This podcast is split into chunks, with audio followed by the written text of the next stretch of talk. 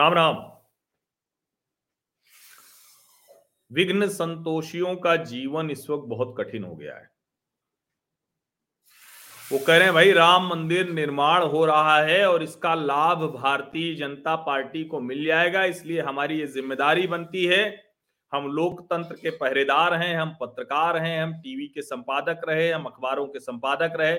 इसलिए हमारी ज़िम्मेदारी बनती है कि हम स्थायी विपक्ष रहे, इसलिए भारतीय जनता पार्टी को दोबारा सत्ता में नहीं आना चाहिए और राम मंदिर का लाभ तो इसको बिल्कुल नहीं मिलना चाहिए। राम मंदिर निर्माण हो रहा है, हो जाए, हमें कोई ऐतराज नहीं है, लेकिन हम बड़का टीवी के संपादक रहे, अखबार के संपादक रहे, हमने तय किया कि कब देश चलेगा, हमने तय किया कि इंदिरा गांधी ने जो आपातकाल में सेकुलरिज्म घुसाया था, उस धर्मनिरपेक्षता को हम कलेजे से लगा के रखेंगे।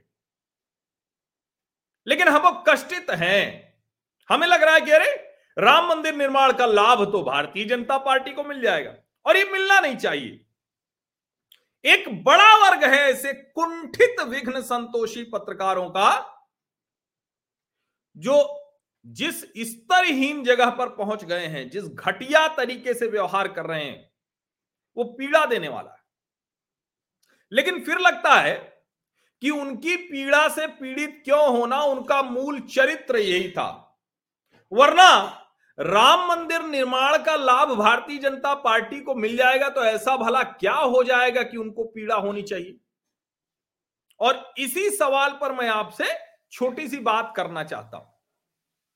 और आप अगर ध्यान से सुनेंगे तो आपको सचमुच लगेगा कि राम मंदिर निर्माण हो रहा है और उस निर्माण का लाभ भारतीय जनता पार्टी को मिल रहा है अब मिलना चाहिए, ये तो हम पहले बात कर चुके हैं, मिलना ही चाहिए।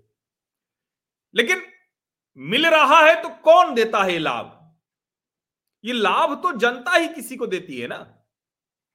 सरकारें कैसे चुनी जाती हैं लोकतंत्र में?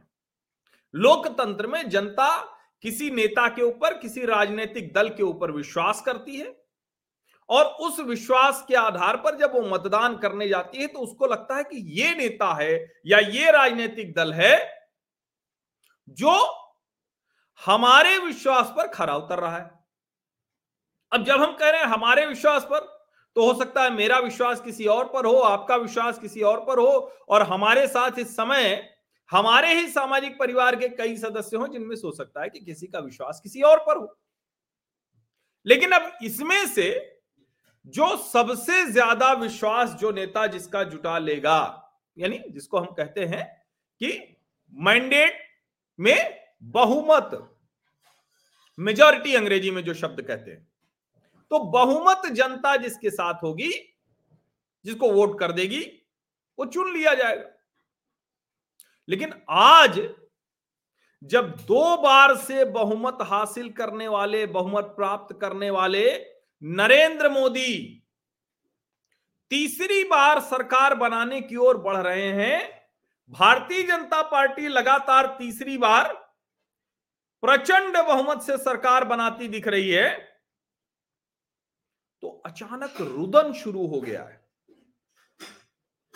अब पहली बात तो ये कि इसमें भ्रम नहीं होना चाहिए कि राम मंदिर निर्माण का लाभ भारतीय जनता पार्टी के अलावा किसी और पार्टी को मिल ही नहीं सकता। कुछ पत्रकार तो ऐसे हो गए हैं, कह रहे हैं कि भला हुआ कांग्रेस नहीं गई।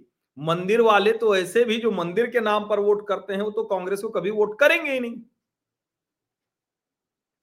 उनको पता है, जो कांग्रेस समर्थित तंत्र के पत्रकार हैं, उनको पता है कि कांग्रेस को राम मंदिर के समर्थन वाले वोटर वोट नहीं कर सकते।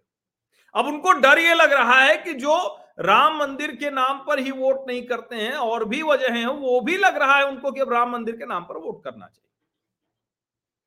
अब कई ऐसे सेलिब्रिटी हैं कई ऐसे बड़े लोग हैं जो पहले कहते थे कि वहाँ क्यों नहीं आ, मंदिर मस्जिद दोनों रहे क्यों वहाँ शौचालय नहीं बन जाए क्यों वहाँ विद्यालय नहीं बन जाए? और अरविंद केजरीवाल की नानी तो दुखी ही थी कि हमारे राम वहाँ भला कैसे रहेंगे? लेकिन अब एक बड़ा वर्ग है। केजरीवाल जी सुंदर पाठ सुंदरकांड का पाठ कर रहे हैं सिर्फ़ इतना नहीं है। एक बड़ा वर्ग है जो अब आ गया है कह रहा है नहीं नहीं यही होना चाहिए। लोगों को समझ में आ रहा है। तो अब उस कुंठित विघ्न संतोषी जो प्रजाति है, पत्रकारों की, पूर्व संपादकों की, उनका संकट ये हो गया है। उनको लग रहा है कि अरे, ये तो हमारे बिना कहे हो गया, ये तो हमारे बिना कुछ नैरेटिव बनाए हो गया, इसका तो हम हमेशा विरोध करते रहे कि अरे सेकुलरिज्म के नाम पे ऐसा कैसे हो सकता है? ये बताइए जरा, कैसे हो सकता है? तो उनको लग रहा है मेरे बिना कहे, वरना उनको बड़ा अच्छा लगता था। जब लालू प्रसाद यादव जीते और पंद्रह साल तक बिहार में क्या कुछ नहीं हुआ, उनको कभी लोकतंत्र खतरे में नहीं दिखा। इतनी पीड़ा उनको नहीं हुई। देश में लोकतंत्र खत्म नहीं होते दिखा। बड़े प्रसन्न थे कि अरे वाह अडवाणी जी का रथ रोक लिया। रथ रोका, उसका लाभ मिलना था ना? तो लाभ मिला। एक सेकुलर पॉलिटिक्स करनी थी। जो सेकुलर पॉलिटिक्स है, मैं जो कहता हूँ कि इस देश में फ्रॉड है, लेकिन फिर भी लालू प्रसाद यादव जीत कर आए, जनादेश था, वो जीते। मुलायम सिंह यादव, कार सेवकों पर गोली चलाने के बावजूद जनादेश उनको जब मिला तो जीते, उनके बेटे अखिलेश यादव भी 2012 में जीते। उससे पहले मायावती, वो भी जनादेश मिला उनको 2007 में जीत गई। कांग्रेस पार्टी को जनादेश नहीं भी मिला तो भी 2004 में सब मिलकर सरकार बना लिए। 2009 में फिर भी पूर्ण जनादेश नहीं मिला, लेकिन फिर भी सरकार मिलकर बना लिए।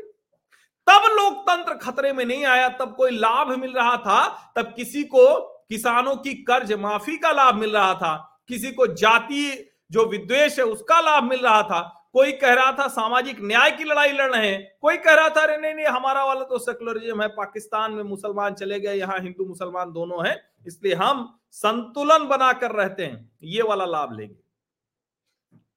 और ये सब दबे छिपे करते थे, जिसको कहते हैं ना कि ये मुँह में राम, बगल में छुरी वाले थे। और भारतीय जनता पार्टी जो सिर्फ़ राम कह रही है और राम ही का काम कर रही, नाम भी ले रही, काम भी कर रही। और इसके साथ कोई ऐसा नहीं हुआ कि देश के आर्थिक विकास, देश की आर्थिक तरक्की, उसमें कोई कमी आई हो, वो बढ़ता चला गया। और आप देखिएगा, जो ये मैं कह रहा हूँ, उस पर एक बड़ी अच्छी कहानी आज इकोनॉमिक टाइम्स में छपी हुई है। मैं उसको, उसका वीडियो भी आप लोगों को डालूँगा, उसको ध्यान दीजिएगा, देखिएगा कि क्या कुछ हो रहा है, कैसे अर्थव्यवस्था की धूरी अयोध्या बनता जा रहा है। कैसे उसकी वजह से? और अयोध्या मतलब सिर्फ़ अयोध्या नहीं। हमारे तो ये जो आध्यात्मिक धार्मिक केंद्र हैं, ये हमारी अर्थव्यवस्था का सबसे बड़ा केंद्र होते थे। और जो लोग मंदिरों और पुजारियों, इस पर जो हमला करते हैं, वो इसी वजह से करते हैं क्योंकि हमारे मंदिर, वो हमारी सामाजिक अर्थव्यवस्था का आधार थे, केंद्र थे। तो इसीलिए मैं कह रहा हूँ कि राम मंदिर का लाभ भाजपा को मिल जाएगा तो क्या हो जाएगा? भाई 2024 में फिर से सरकार आ जाएगी। तब तो आपको चिंता नहीं हुई थी जब नेहरू जी आए और नेहरू जी के बाद नहीं लगा कि नेहरू जी को पहले कार्यकाल के बाद कुर्सी छोड़ देनी चाहिए थी? लोकतंत्र वो होता। इतने बड़े बड़े स्टॉल वार्ड थे। इतने बड़े बड़े नेता थे। लेकिन किसी को प्रधानमंत्री की कुर्सी नहीं दी। और जब देना भी हुआ तो अपनी बेटी को दी। लाल बहादुर शास्त्री जी छोटे कालखंड के लिए आए, क्या कुछ हुआ? उस पर अभी कितने तरह के साजिशी सिद्धांत है, उसकी चर्चा मैं यहाँ नहीं करूँगा। और कमाल ये कि उसके बाद भी इंदिरा जी तानाशाही करके भी नहीं तो कहते थे सतहत्तर में गए, अस्सी में लौट आए। जरा सोचिए, तब भी लोकतंत्र इनके लिए खतरे में नहीं पड़ा। तब भी ये दुनिया भर की बात करते थे, तब ये नहीं कहते थे लाभ किसको मिल रहा है, कैसे मिल रहा है। राजीव गांधी बड़े भोले भाले निर्दोष नेता के तौर पर, मासूम नेता के तौर पर सिख नरसंहार करवा दिया। कहा, बड़ा पेड़ गिरता है तो धरती हिलती है। लाभ मिला किसको? किसकी पीड़ा पर मिला? तब भी किसी को लोकतंत्र खतरे में नहीं दिखा, कतई नहीं खतरे में दिखा। राहुल गांधी बोल गए कि अगर गांधी परिवार का कोई होता तो बाबरी ढांचा नहीं गिरता, बाबरी मस्जिद नहीं गिरती। लाभ मिला, किसी की सरकार बनी, किसी को कोई कष्ट नहीं हुआ। इस सब के बावजूद आज कष्ट हो रहा है कि राम मंदिर, जिसके लिए भारतीय जनता पार्टी ने अपने, जिसको कहते हैं स्थापना के पहले दिन से कभी भी जिस पर वो पीछे नहीं गई। अब वो चूँकि राम मंदिर बन रहा है, अच्छे से बन जा रहा है, और मैं बार बार कहता हूँ, फिर से दोहरा रहा हूँ कि अवध का वो इलाका दरिद्र हो चुका था, निर्धन हो चुका था, बंजर, ऊसर ज़मीन हो चुकी थी। सरयू किनारे लहरें उनमें रुदन सुनाई देता था। आज जो कोलाहल, जो उत्साह है, रुदन सुनाई देता था। वो नगरी जिसको शापित कह के कि माता सीता को वहाँ से वनवास किया गया, इसलिए वो शापित नगरी है। ये कह के उस अयोध्या को, जिस अयोध्या को कोई जीत नहीं सकता था, उस अयोध्या को पीएसी के बूट तले लगातार रौंदा गया। जिस अयोध्या में हिंदू धर्म, सनातन धर्म क्या शंकराचार्यों की चिंता हो रही वहाँ सारे अखाड़े हैं, उनकी चिंता नहीं है। उन अखाड़ों का क्या, जिसको कहते हैं ना कि मन कितना पीड़ित होगा, उन वैरागियों का, उन सन्यासियों का, उन साधुओं का। चार हज़ार से अधिक मंदिर हैं, राम मंदिर बन रहा है तो उन सब में बिना अलग से किए हुए फिर से प्राण लौट आएँगे। प्राण प्रतिष्ठित मंदिर हैं सब। कभी अयोध्या की परिक्रमा कीजिए और मैं तो कहूँगा जरा मोटरसाइकिल से कभी कीजिए। साइकिल से तो नहीं कहूँगा अभी, क्योंकि मैंने भी मोटरसाइकिल से ही परिक्रमा की है। जब भूमि पूजन हो रहा था। और मैं आपको बताऊँ छोटे छोटे मंदिर, वो अयोध्या पूरी तरह से धर्म नगरी है, लेकिन उसको किस तरह से फ्रॉड सेकुलरिज्म के तले दबा दिया गया। अयोध्या सिसकती रही, तब लोकतंत्र खतरे में नहीं पड़ा। और उस अयोध्या के आँसू पोछने के लिए अगर राष्ट्रीय स्वयंसेवक संघ विश्व हिंदू परिषद ने इतना बड़ा आंदोलन किया, स्वयंसेवकों का जीवन चला गया। भारतीय जनता पार्टी की चार राज्यों की सरकारें चली गई। उसके बाद आज कह रहे हैं कि अरे लाभ किसको मिल जाएगा? कहीं राम मंदिर की प्राण प्रतिष्ठा का लाभ भारतीय जनता पार्टी को न मिल जाए, इसलिए हम सात दिन पहले जाके कांग्रेस के नेता गमछा लगा लगा के, सरयू में डुबकी लगा लगा के और फ़ोटो खिंचवाएँगे। लेकिन कहेंगे ना, शंकराचार्यों के हवाले से राम मंदिर के इस भव्य आयोजन को धूमिल करने का प्रयास करेंगे। और देखिए, शंकराचार्यों की प्रतिष्ठा बहुत ऊपर है। मैं बार बार कहता हूँ, उन पर टिप्पणी करने के योग्य मैं नहीं हूँ। लेकिन स्वामी अभिमुक्तेश्वरानंद जो शंकराचार्य है, जिनका अभी भी न्यायालय में वाद लंबित है, वो स्वामी अभिमुक्तेश्वरानंद जी जिसके शिष्य हैं, स्वामी स्वरूपानंद सरस्वती जी के, जो दिग्विजय सिंह जी के गुरु रहे और जबलपुर के पास नरसिंहपुर में जिनका बहुत बड़ा आश्रम है। और कहा जाता है कि दिग्विजय सिंह जी के साथ उनके गुरु थे, लेकिन एक तरह से सब कुछ वहाँ से तय होता था। ईंट न पहुँचने पाए, कुछ होने न पाए, इसको लेकर क्या क्या नहीं हुआ? आंदोलन जिसने किया, लड़ाई जिसने लड़ी, चाहे वो पहले निहंग सिख रहे हों जिन्होंने वहाँ पर बाबरी पर धर्म ध्वजा फहरा दी थी, या फिर आज के जो लोग सिंगल जी को कोई भूल सकता है क्या? अशोक सिंगल जी को। और आज अगर भारतीय जनता पार्टी की सरकार में ये बन रहा है इतनी लंबी लड़ाई के बाद तो लाभ तो भारतीय जनता पार्टी को ही मिलेगा। उनको लगता है ना कि अगर लाभ मिल गया, अब ये जो लाइनें आखिरी कह रहा हूँ, उसको ध्यान से सुन लीजिए और लिख लीजिए। अगर भारतीय जनता पार्टी को राम मंदिर के नाम पर साढ़े तीन सौ, चार सौ सीटें मिल गई तो भारतीय जनता पार्टी राम के काम पर, अपने एजेंडे पर और मजबूती से आगे बढ़ेगी। ये डर है इन फ्रॉड सेकुलरिज्म को आगे बढ़ाने वाले कुंठित, विघ्न संतोषी पत्रकारों का।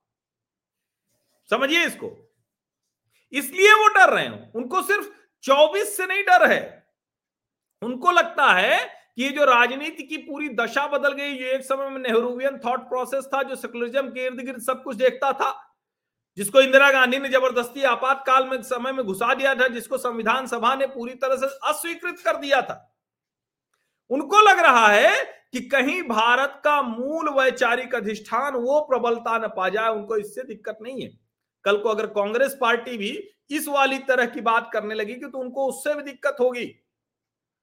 असल संकट यहाँ है। राम मंदिर का लाभ मिल जाएगा भाजपा को तो फिर क्या होगा? ये संकट उनके साथ है। अब मेरे ख्याल से ये जो चार पाँच बातें कही हैं, ये बार बार दोहराना है, ये मुझे कहने की आवश्यकता नहीं है। और इसको अच्छे से आप लोग जहाँ कहीं भी हो, ये बात करिए। ये आगे जाना चाहिए। और मैं फिर से कह रहा हूँ, लड़ाई संघ लड़े, लड़ाई विश्व हिंदू परिषद लड़े, लड़ाई भारतीय जनता पार्टी लड़े और लाभ मिल जाए कांग्रेस को या किसी और को। अच्छा है, नहीं जा रहे हैं। इससे चीज़ें स्पष्ट दिखती हैं। और मैं तो कहता हूँ, भाई, जिसका जो है, जो जो करे, उसका लाभ उसको मिले। आप सभी का बहुत बहुत धन्यवाद इस चर्चा में शामिल होने के लिए। और दोपहर तीन बजे वो वाली रिपोर्ट मत देखना, वो विश्लेषण मत देखना भूलिएगा कि कैसे अंबानी, अडानी भी वो रामलला के प्राण प्रतिष्ठा भव्य हो, इसके लिए उत्साहित है। बहुत बहुत धन्यवाद। सब्सक्राइब कर लीजिए नोटिफिकेशन वाली घंटी दबा दीजिए लाइक का बटन दबाइए और अधिक से अधिक लोगों तक ये वीडियो पहुँचाए। और इसमें जो चार पाँच पॉइंट मैंने बताए, उसको भी अलग अलग लिखिए। श्रेय दे के लिखना चाहें तो बहुत अच्छा है, तब मुझे टैग भी कर दीजिएगा। बिना श्रेय दिए लिखना चाहें तो भी वो कोई दिक्कत नहीं, लिखिए। ये ज़रूरी है विचार किसी की बपौती या ठेकेदारी नहीं है। बाकी अगर पूरा वीडियो बढ़ाएँगे तो सचमुच बहुत अच्छा लगेगा। इससे नैरेटिव बनाने में मदद मिलेगी और मैं फिर से कह रहा हूँ, हमारा सामाजिक परिवार बड़ा होगा तो हमारा राष्ट्रीय विमर्श भी मज़बूत होगा बड़ा होगा धन्यवाद